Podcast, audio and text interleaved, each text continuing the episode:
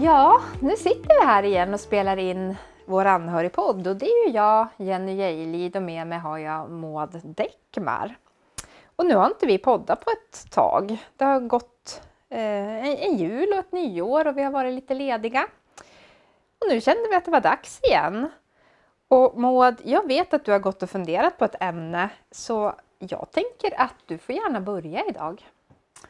Ja, Ja, visst har jag gjort det. Det finns alltid så himla mycket att prata om. Men det som jag tänkte att vi kunde prata lite om idag, det handlar om ord och kanske framförallt om ordlöshet.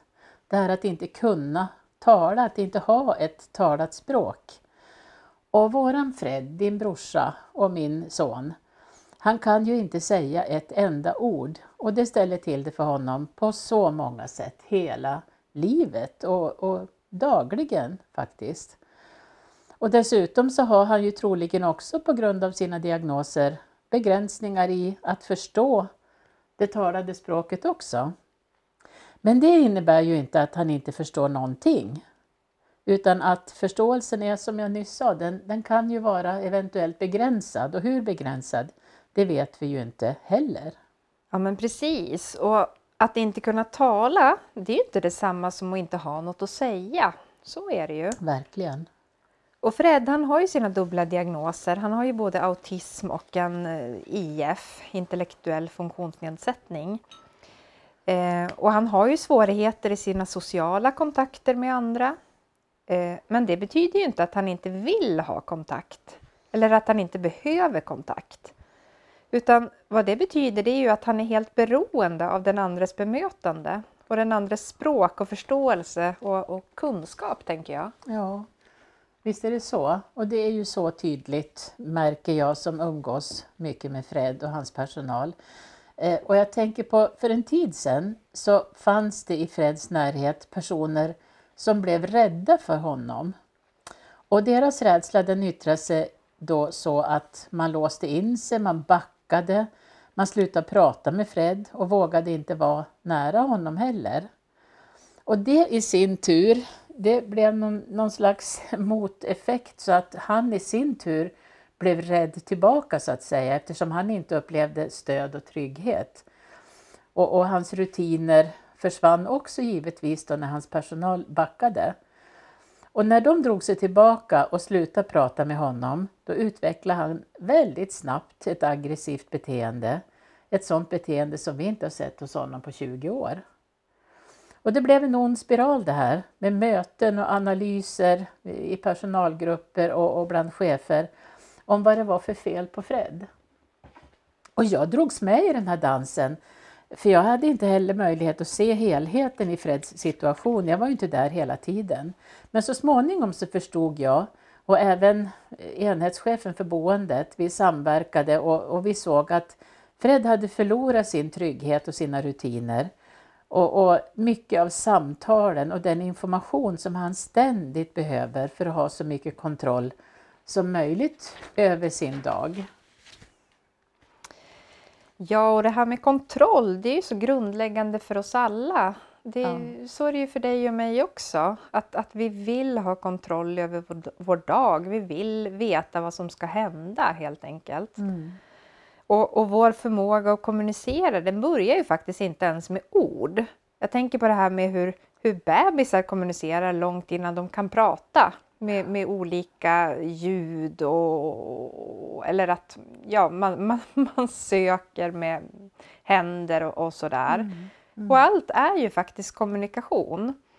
Och jag vet ju att det gjorts en massa försök genom åren att ge Fred ett språk. Visst försökte man till exempel i skolan med teckenspråk från början? Ja, det gjorde man ju och, och även andra försök. Men, men teckenspråk det försökte man ju med och, och, det blev inte hans uttryck det heller. Men han lärde sig ju ett par, tre olika tecken eh, som han kunde göra själv och han förstod ju fler tecken än så.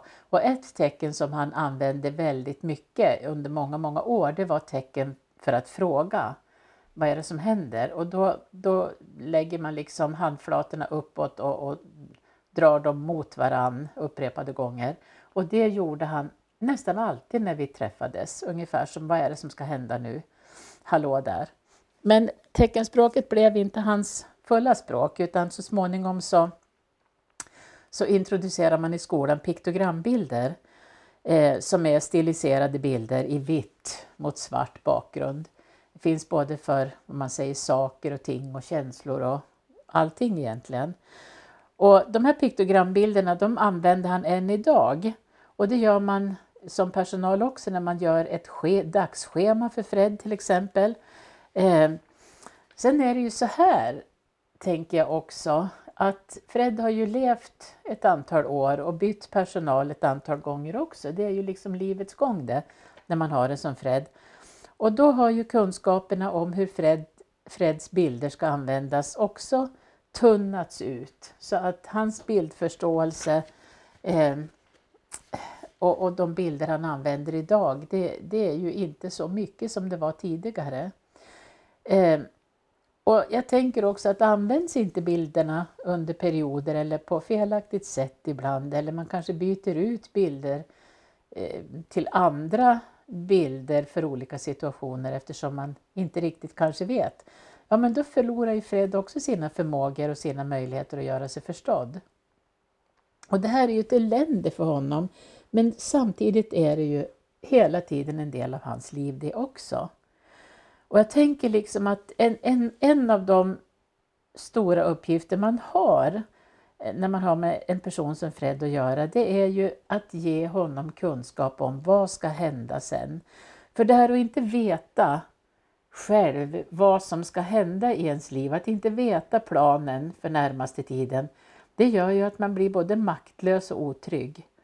Det är liksom inte förrän man vet någonting om, om det som ska komma som man kan påverka den också, tala om om man vill eller inte vill till exempel. Där Fred bor, där har han ett dagligt schema och där, där, den översta bilden det är alltid bild på den personal som kommer just den dagen. Och sen följer bilder på vad som ska ske under dagen. Och han har också ett dagligt schema på, sin, på sitt jobb eh, förstås, ett motsvarande. Och det är såklart viktigt att inte bara liksom rutinmässigt sätta upp de här bilderna utan också prata med Fred om vad, han, eh, vad som ska ske, vad som kommer först och vad som kommer sen. Och det har vi ju sett i alla år när vi har levt med Fred, att just det här att förstå vad kommer först och vad kommer sen, men det är ju oerhört centralt för honom. Och det här har jag sett så många gånger i hans liv, hur centralt det är det här att prata om det. Vad kommer först? Vad kommer sen? Vad kommer därefter till och med? Eh, och jag tänker också att när man som Fred alltid måste befinna sig bland människor som pratar men själv inte kan göra det så blir ju ändå det är klart att det talade språket är ju det som dominerar. Och hans språk, piktogrambilderna, blir ju liksom på något vis sekundärt ändå.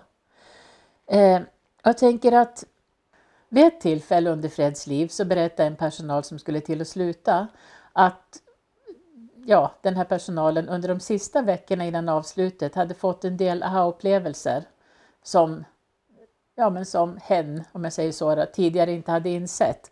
Och det här var därför att man hade fått en ny chef som hade tagit in utbildning för personalgruppen. Och så fick jag berättat för mig hur flera hade trott att Fred inte förstod någonting och därför så hade man också slutat prata särskilt mycket med Fred. Man, man eh, hade däremot pratat väldigt mycket med varann om hur jobbig Fred var till exempel, att man nog tänkte säga upp sig och sluta framöver. Och under den tiden så blev Fred mer och mer orolig och fick ja, sådana här aggressionsutbrott, börja kasta saker, till och med riva sig håret. Saker han inte hade gjort på länge och jag tänkte att hur uppfattar Fred de där samtalen mellan personalen? Skulle de sluta nu? Idag? Skulle han bli ensam? Det var inte så konstigt att han blev rädd och fick panik egentligen. Fred förstår ju inte tid och inte det där abstrakta heller. Vad betyder kanske? Vad betyder sen? Vad betyder till hösten? Till exempel Jenny, vad tänker du? Ja, ja men så är det. Och eh, det finns ju något som man brukar kalla för KASAM, eller det här känsla av sammanhang helt enkelt. Att vi behöver alla förstå sammanhanget i den här fragmentariska världen vi lever i. Och för dig och mig så är det ju ganska enkelt. Vi förstår ju liksom när vi ska till tandläkaren att, att vi ska dit och automatiskt så vet vi ju hur vi ska ta oss dit och vad som händer där och vad som ska hända sen. Och det är väl lite det här som Fred inte kan sortera och där är det så viktigt att hjälpa honom med det. Mm. Eh, just de här sju frågorna som man brukar prata om och som lätt finns att hitta om man bara googlar på dem. KASAM och bildstöd eller de sju frågorna. Och det är ju precis det här att för dig och mig så är det så lätt att veta när vi ska till tandläkaren. Vad, hur ska jag ta mig dit? Vad händer sen? Och Fred har ju ingen aning. Mm. Och då handlar det om det här att, att gå igenom vad ska jag göra? Och var ska jag vara? Och med vem? Och så vidare. Och vad ska hända sen? Hur länge ska jag hålla på? Vad behöver jag ha med kanske? Och varför framförallt? Varför ska jag göra det mm. här? Och det är ju det här som, ja, som du och jag om man ska säga så, har, har liksom så självklart inom oss. Men det här måste vi tänka med personer som Fred till mm. exempel. Eller, ja, där det finns en begränsad förståelse att vi behöver gå igenom. Mm. Och jag tänker också utifrån det här som jag fick höra att, att jag skulle, det jag skulle vilja säga till alla egentligen som arbetar med andra människor, tro aldrig att en person inte förstår. Tro istället alltid att alla alltid förstår allting. Utgå från det, tänker jag. Eh, och prata med Fred och andra som har det som han. Sluta aldrig prata och förklara och förbereda. Eh, och jag tänker också att, att inte kunna tala, det är inte detsamma som att inte ha någonting att säga. Och hur talar Fred då? Ja, det vet ju du också Jenny, hur hans ögon kan säga väldigt mycket. När han så, står tätt framför mig till exempel och ser mig uppfordrande i ögonen, ja men då vill han ju veta någonting. Och då får ju liksom jag och andra i hans närhet ransaka oss och fundera ut vad är det han vill veta? Det är ju inte alltid så enkelt. Det är ju rena eh, undersökningarna ibland, men vi gör så gott vi kan och försöker. Och när Fred rycker i nederkanten på sin tröja, ja då är han orolig.